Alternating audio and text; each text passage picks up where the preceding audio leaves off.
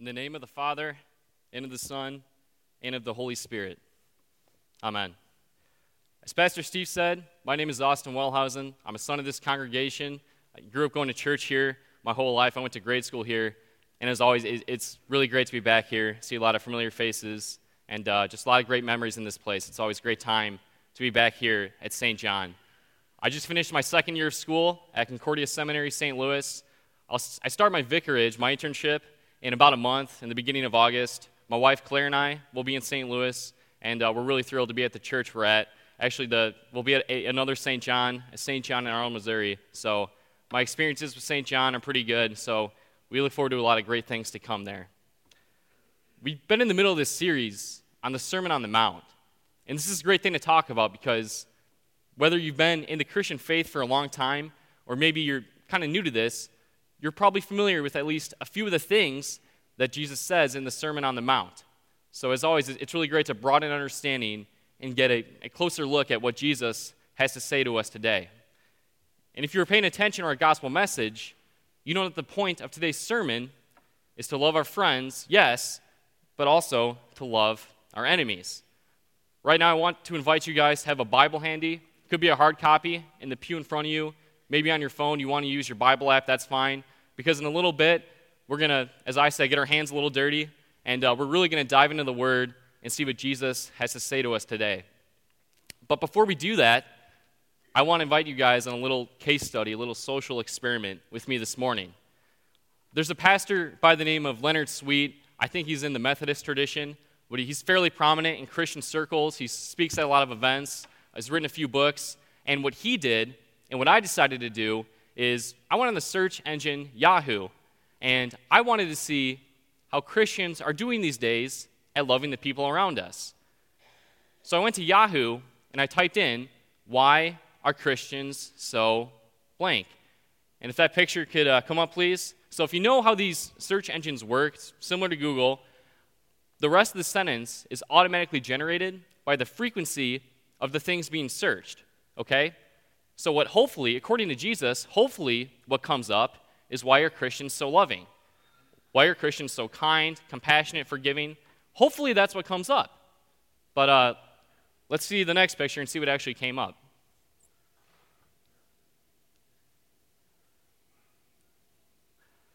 Let's see, we have why are Christians so ignorant? Why are Christians so stupid, so judgmental, hateful, mean, intolerant, and annoying? Apparently, what the world thinks about us is a lot different than what Jesus says we should be like. Now, I did this experiment because I believe that this really emphasizes the need for us to hear God's message to us today. You know, in Christian circles, we, we hear a lot, and I heard a lot growing up about how we're supposed to love people. And that sounds like a really great message. But apparently, we're not really living that out in our lives. You know, and if we're going to talk the talk, we got to walk the walk. And our walking hasn't really caught up to our talking, has it? I think this is maybe best summarized in Gandhi, the Hindu philosopher, his quote on Christianity.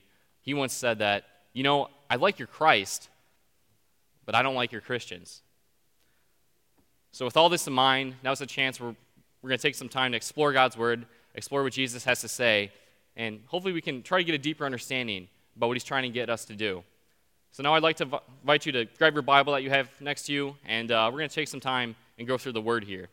Now, what you'll notice as you're going through the Word here is there are three separate commands Jesus gives us today, okay? But they're all interconnected. And we're going to go through and we're going to read each of these commands. I'm going to go ahead and paraphrase here. I'm working with ESV, so it might be a little bit different translation than what you guys have out there. But uh, we're going to go ahead and do that starting at, starting at Matthew 5, verse 21.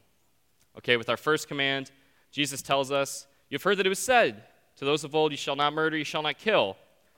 But I tell you, anybody who is angry with his brother, anyone who insults his brother, will be liable to judgment. You should not want to live in conflict with your loved ones, but rather you should love your brothers and your friends. Okay, so our first command, you know, really isn't too bad. It, it, it's pretty simply, you know, we should love our brothers, we should love our friends, we should love our loved ones. Okay, that makes a lot of sense. And, you know, I, I think we'd all agree that, I mean, some, it takes effort. You know, those relationships take time, they take work, but overall, I mean, that's not too hard, right? That, I mean, that's a comfortable thing. Those relationships, those friendships, those are rewarding. So, our first command of loving our loved ones, I mean, that's really not too bad. Okay, now we're going to move on to our second command, which begins at verse 38. All right, Jesus, he's talking about retaliation, he's talking about revenge. And he says, You have heard that it was said, an eye for an eye and a tooth for a tooth. But I'm telling you, don't do harm to the, to the one that hurts you, rather think about how you can best serve him. This is a little bit more challenging than just loving our loved ones, right? And now this moves us to our final command, which is our focus for today. Jesus says, starting at verse 43, You have heard that it was said, You shall love your neighbor and hate your enemy. But I say to you, love your enemies and pray for those who persecute you. See, what began as something fairly easy, just loving our loved ones, that's turned into something pretty difficult, actively loving our enemies. What I find interesting in these three commands that Jesus gives us, you know, they're all a little bit different, but I do think they're interconnected.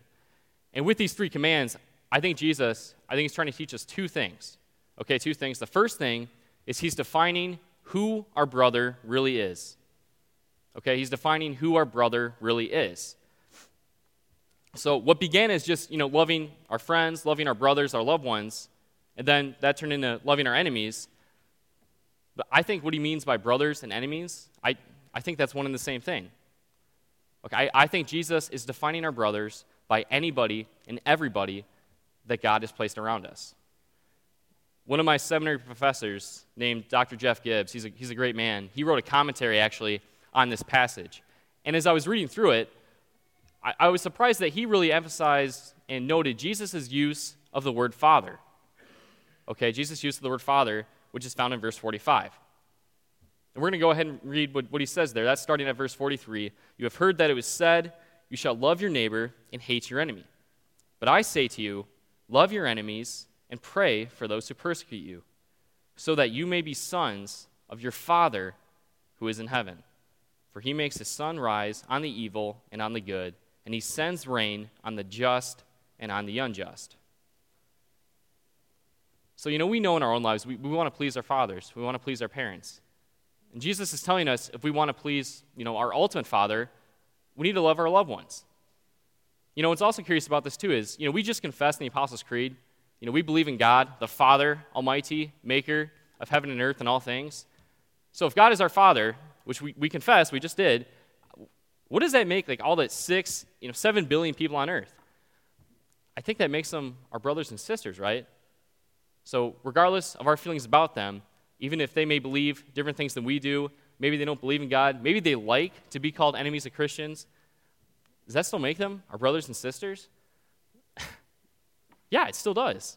You know, we're, we're, probably all familiar with the Good Samaritan parable found in Luke chapter, chapter 10.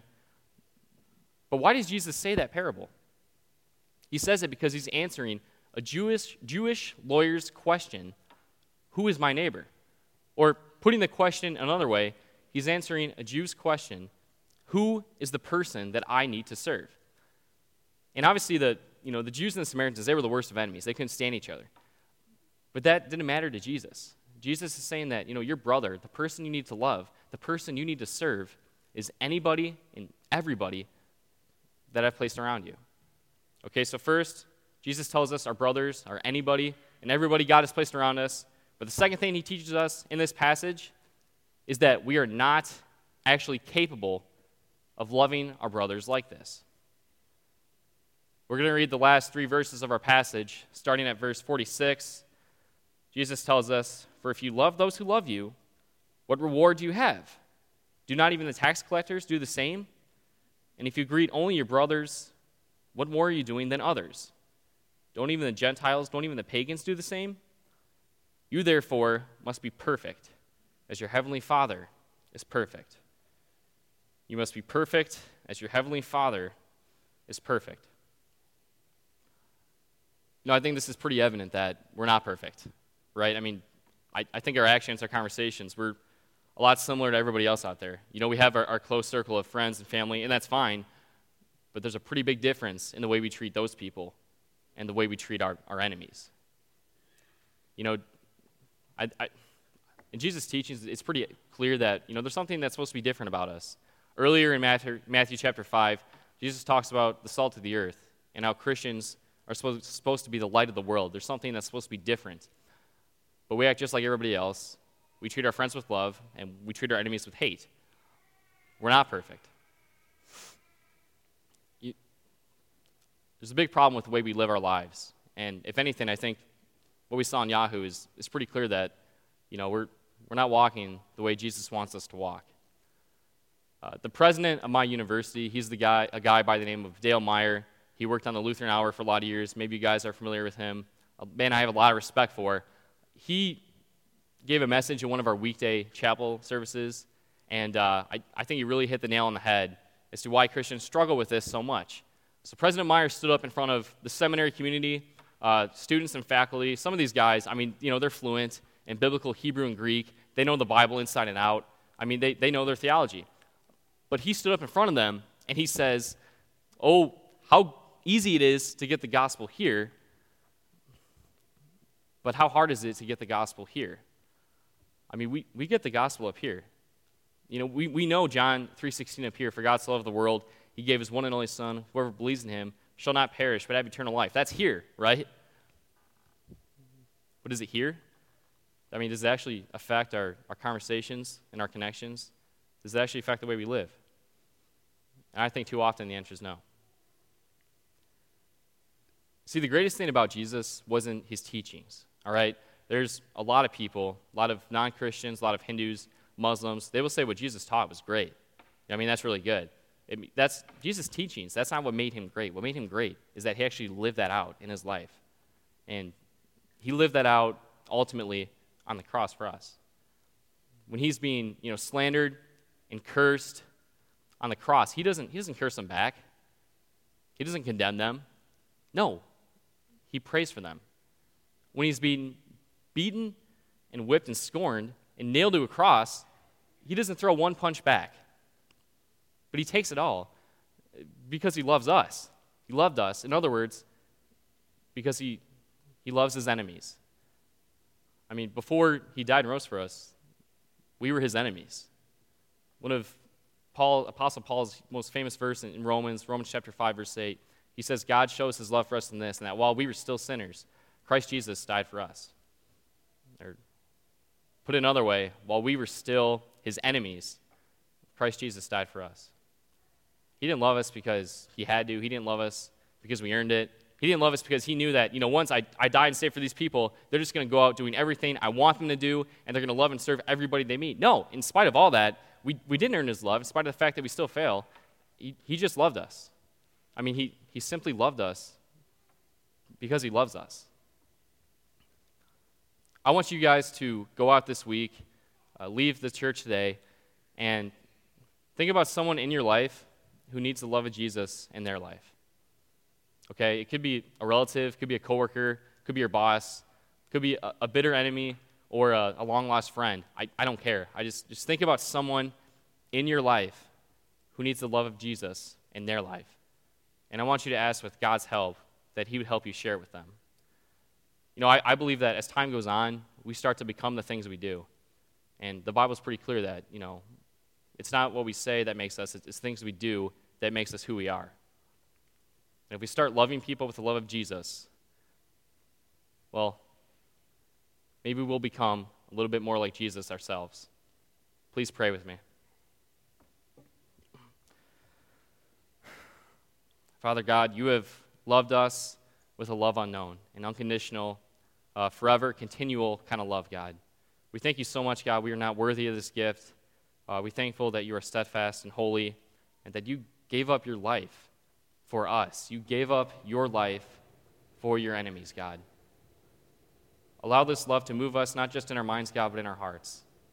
Let it drive us as we go to work.